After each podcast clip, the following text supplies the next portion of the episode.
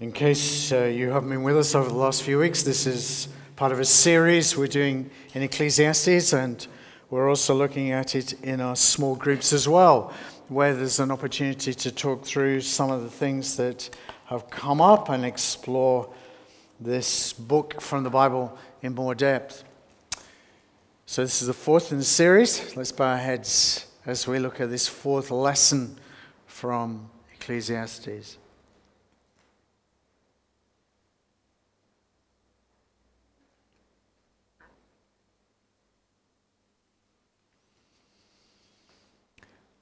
Father, we've come from the circumstances of our own life over this last week and over the last years. And we come together this morning. We've come for a whole mixture of reasons. And we come with a whole range of different concerns, things going on in our lives, joys, sadnesses, despair, worry. Father, in these next moments, the most important thing is that we hear from you and that you speak into our lives and you give us direction. That you bring encouragement to us, you bring wisdom to us, and that you work by your Holy Spirit to change our hearts so that our hearts are attuned to you and what you have for us and what you have for our lives. These, as the writer would say, these brief lives that are so important to us and to you. So please help us now. Please come by your Spirit and work amongst us. We pray in Jesus' name. Amen. Every single person here is special. And your life is special. The life that you bring with you, that is the experiences of life that you bring here this morning with its history of highs and lows, of joys, of tragedy, of despair. This unique life of yours is special. You have been given your life. I don't mean that you have just been given life, but you have been given your life. And whilst there are so many things about our lives that are similar, we share common experiences. There is a uniqueness.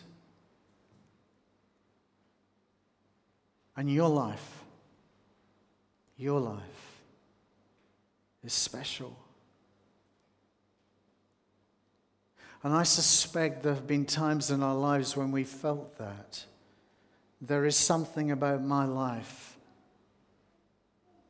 There's something of value about my life.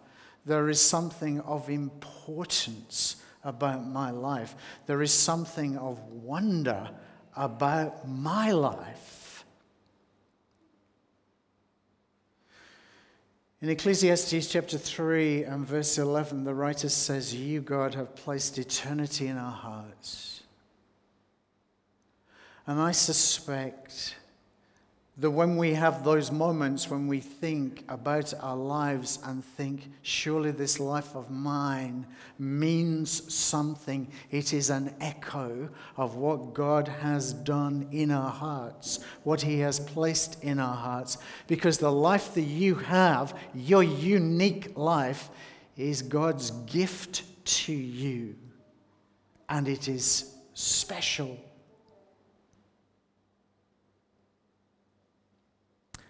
But then there are other moments in life, aren't there?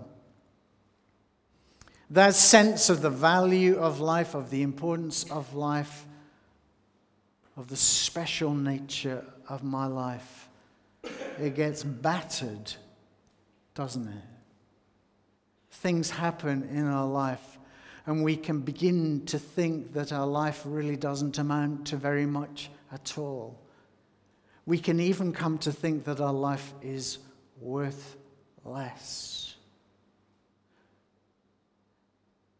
And here's the fourth lesson from the book of Ecclesiastes bad things will happen to you. It's not that they might do, they will do. The nature of what the writer calls life under the sun is that bad things will happen. I remember when I was growing up, my parents were Christians, and I think I, I know I grew up thinking there was something special about us as a family. There was something special because we belonged to Jesus, because he had a love for us, because we were his children. And I think that translated to some extent into a feeling that therefore our life would be uniquely protected.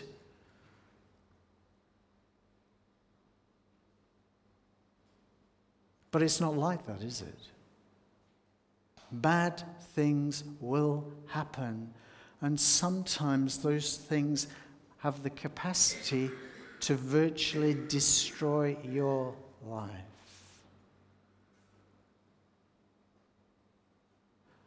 so I want to look this morning at what the writer to Ecclesiastes can teach us about living life under the sun where bad things will happen. And I want to ask, first of all, why do they happen? And secondly, how should we live life under the sun, given that bad things will happen? So, first of all, why do bad things happen? Well, some bad things happen because we all do stupid things. Have you noticed that? There is a figure in, in Ecclesiastes, it's the figure of the fool. Do you know why that figure's there? Let me tell you how I think about it if I'm honest. I think the fool is somebody else. I think the fool is other people. But the reason why the figure of the fool is there is because all of us, at some time or other, will be fools. I don't mean necessarily we'll do evil things, although the line begins to blur between foolishness and sin. I simply mean, though, that we will do unwise things that as we look back, we ask ourselves the question why on earth did I do that? It's not that it was wrong, it was simply stupid. When I was growing up and playing with some friends, uh, we were doing this dare, and uh, we started jumping off something like this. And then we decided to do a bit higher and a bit higher and a bit higher. And eventually it got to the challenge would we be willing to jump off the top of an outhouse?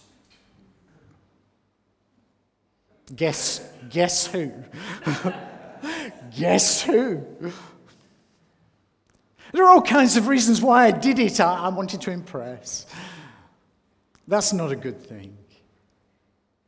But what it comes down to is it was unwise. And I discovered that the moment I hit the floor.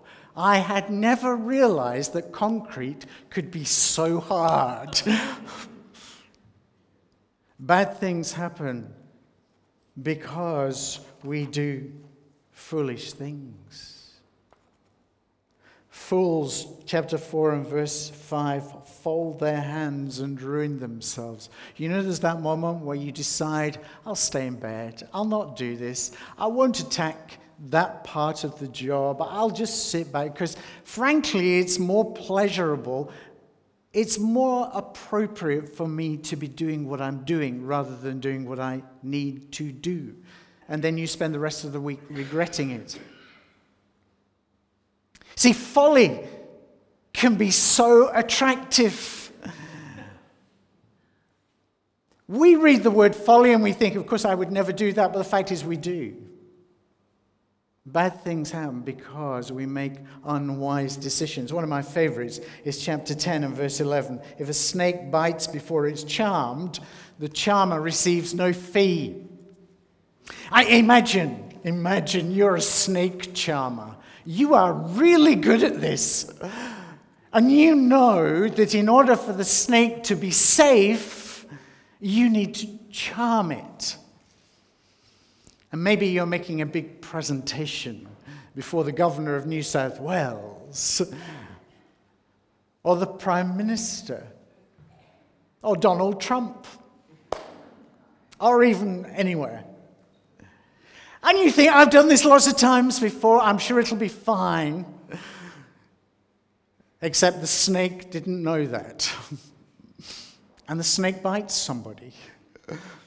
It's wonderfully put, isn't it? If a snake bites before it's charmed, the charmer receives no fee. you can read into that whatever you like. Maybe he ends up in prison. I don't know. Bad things happen because we do stupid, foolish things. Two, bad things happen because there are things we can't control. We've already seen this. There are all kinds of things that can happen to us, circumstances that we can't predict. One day we're feeling really well, and the next day we fall sick. There are things that come into our life over which we have no control, no say. We can't control the circumstances of our life accidents, illness, disaster, unforeseen circumstances. I reflected on this and concluded that the righteous and the wise and what they do are in God's hands, but no one knows whether love or hate awaits them. We don't know what's going to happen. People are trapped by evil times, chapter 6 and verse 12, that fall unexpectedly on them. We do stupid things. There are things that we just can't control. Number three, people. People. Some of you love people, don't you? You're people, people. We get our greatest joys, our greatest sense of worth, our most blissful moments with people. But people will hurt us. They have, haven't they? And sometimes it's the people who are closest to us who hurt us the most. People will hurt you. The hearts of people, moreover, are full of evil, and there is madness in their hearts while they live. People will use you. They'll be all smiles They'll be full of praise, but then when it comes an opportunity for them to sideline you in order to advance their cause or their career, then at that point you're trash.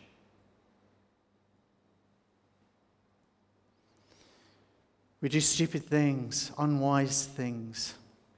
We can't control everything. People will hurt us. Fourthly, we all have authorities in our life. Well, at least most of us do. I don't think the Queen is here. But even she submits to another authority. We all have authorities. You go to work, and some of you have the most fantastic line managers or bosses or CEOs, and others.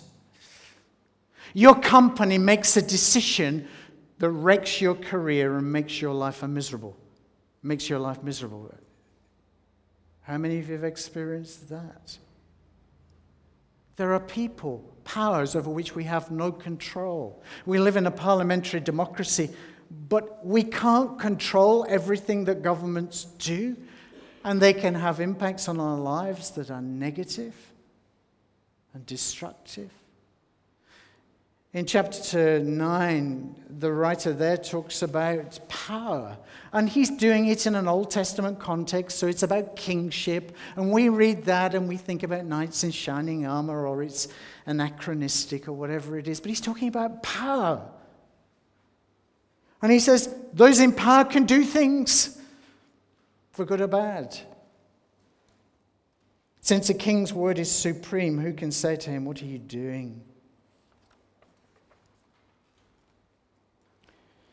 We do stupid things. Things happen that we can't control. There are people, there are authorities, and then there's evil in the world. Do you notice how it started in chapter 4?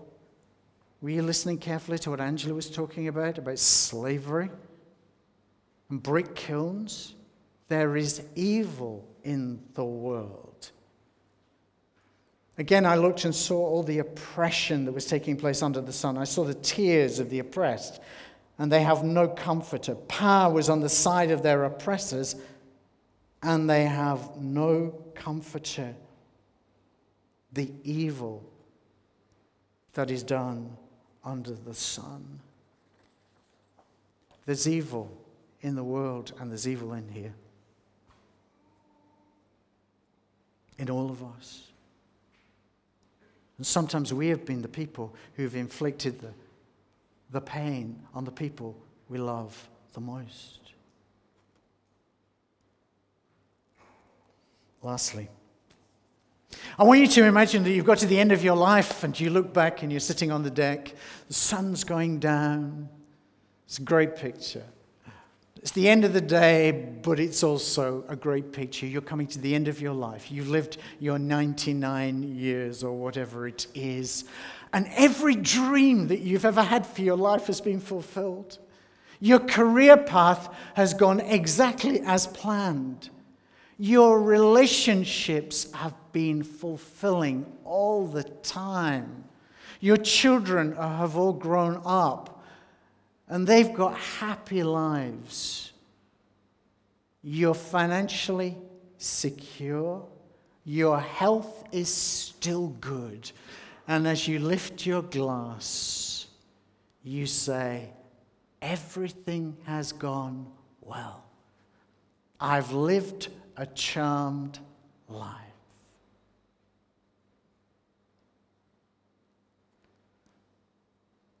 Let me tell you, even if that were to happen, bad things will still happen to you because we all die. And frankly, I've never come across anybody who's got to the end of their life or even part way through their life and hasn't looked back and said, There have been some really, really bad moments in my life. Bad things will happen to you. So, how should we live life under the sun? You know the title? Can I just remind you of the title? It's a Beautiful Life. Some of you are already going to head off and see some therapist, aren't you? Because you think this is terrible. He's just reminding me of stuff of things I already know, but I don't want to know. Life is terrible. Life can be bad. So, how do we live life under the sun? Uh, I've, I've just got three things. Number one, if you're doing stupid things, stop doing them. really, if you are doing something, maybe it's a habit, maybe it's actions that you are taking at the moment that are destructive, stop doing them. If you want to live a long and happy life in a retirement home, watch your diet and take some exercise. Stop doing stupid things, but instead, start doing wise things. The example I gave you was somewhat facetious, but you fill in whatever you need to. Because sometimes some of the things that we are doing are incredibly destructive of us. They may not be illegal. They may not even be, in one sense, sinful, other than destroying our bodies is sinful. but they are unwise. Stop doing unwise things and start doing wise things. Chapter 2 and verse 13 I saw that wisdom is better than folly, just as light is better than darkness. Chapter 11, verse 6 says, Sow your seed in the morning and at evening, let your hands not be idle, because you don't know which will succeed, whether this or that or both will do equally well. Just do something wise. Stop doing stupid things. Number two, stop thinking you have a right. You have a right to a happy life. Stop thinking and living as if you have a right to a happy life, that you deserve it, or that that's how life ought to be. Don't live like that. You'll destroy yourself because bad things will happen. And if you live expecting your life to be happy, and that's the norm, or that's what it will always be, that will eat away inside you and it will divert you from your true purpose in life, the purpose God gave for you. Stop thinking you have a right to a happy life. Instead, if life's going well, enjoy it. Chapter 9 and verse 15. I love this. I commend the enjoyment of life because there's nothing better for a person under the sun than to eat and drink and be glad. Isn't that amazing? And if things are going well, enjoy it. Smell the roses. Smell the wine and the bouquet if that's your thing. But drink with moderation, by the way. Remember, do wise things. then joy will accompany, them in their toil all the days of the life God has given them under the sun. If things are going well for you, enjoy it, embrace it. But remember, it's a gift. It's not that you deserve it, it's not that you are somehow better or more deserving than other people who are going through bad times. Some of the most godly people will experience the greatest tragedy. There is no telling. So, if things are going well, or more likely, if there are things in your life that are going well, because most of our lives are mixed, even at the best of times, enjoy them. Thank God for them. But remember that they are passing. And remember that those things are not what your life is all about. Enjoy the moment. Sorry, there are four things. Third one stop living in the past. Stop living in the past. You know, that girl you didn't ask out, and your life would have been so different if you had. And she said, Yes. Stop it. The past has gone. You remember chapter one? Nature carries on with its cycles, but we don't. The past has gone. Stop living in the past. Stop bringing back those things where somebody thwarted your aspirations. Let it go. Don't live in the past. Don't harbor your regrets. Rather, leave them in God's hands. See, your sin, you can let go of because He's dealt with it in Christ. If you put your trust in Jesus Christ, then your past has been dealt with, so you don't have to keep going back to it. Our guilt has been taken away, real guilt. And those injustices, well, God will deal with them. Ecclesiastes is very clear that everybody will have to answer for their life. So, those people who've messed your life up, and there may well be some, and those people who committed atrocities and things across the world, they will have to answer. God will deal with that, and He will put things right. And the tragedies and disappointments will one day go. There'll be no more tears, there'll be no more crying. So let it go. Trust it to God. And remember this God will and is using everything of your life under the sun, everything for your good and His glory. He turns everything. And that means you can look on your past with a completely different perspective because even the mistakes you made, the, the, unwise decisions, even the sins, even the things that people have done against you, God is using them for his purposes. And that brings me to the last thing.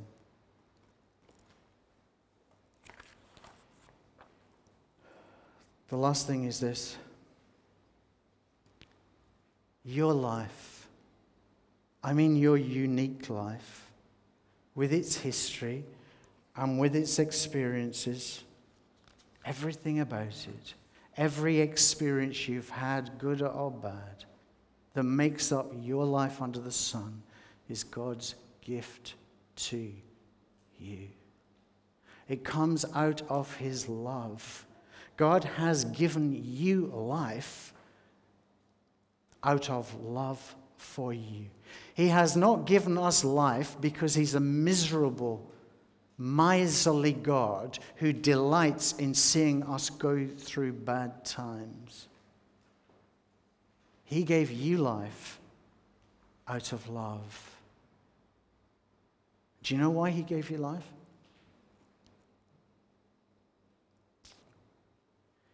He gave you life so that you would have the greatest pleasure and privilege and joy of all. He gave you life so that you would come to know Him. Know Him as your Father. Know Him as the God who loves you. Know Him as the God who has a purpose for your life. That's why He gave you life. And in every circumstance that you have been going through, good and bad, your life under the sun is all for one purpose to take you to know Him. That's why it's there. Ecclesiastes 3 and verse 14 everything God does, he says, God does it so that people will fear him. It doesn't mean cower in terror. It means come to know him, come to revere him, come to realize who he is, come to experience his love and be overwhelmed by that. That's why God gave you life. So use your life well. Use your life well. Purpose of your life is not to get rich. Purpose of life is not to get happy because you won't be happy all the time. Purpose of life is not success. God, out of his enormous love, gave you your unique life so that you would come to know him, and as we'll see in the last week, so that you can fulfill your unique purpose for your life. So, as you go through your life with the good times and the bad times, and the good times, enjoy them, but give thanks to God for them. And remember that the reason God gave you life was not so you'd have a nice house and a good job, but so that you'd come to know the greatest treasure of all, which is knowing Him through Jesus Christ. And when you go through the bad times, and when you weep, which you will and which you should, remember that even in that, God has given you this experience of life so that you will know something greater than life under the sun, but life beyond the sun, life in Jesus Christ, eternal life, resurrection, new creation. I want to finish with some words from the book of Hebrews. It's about Jesus.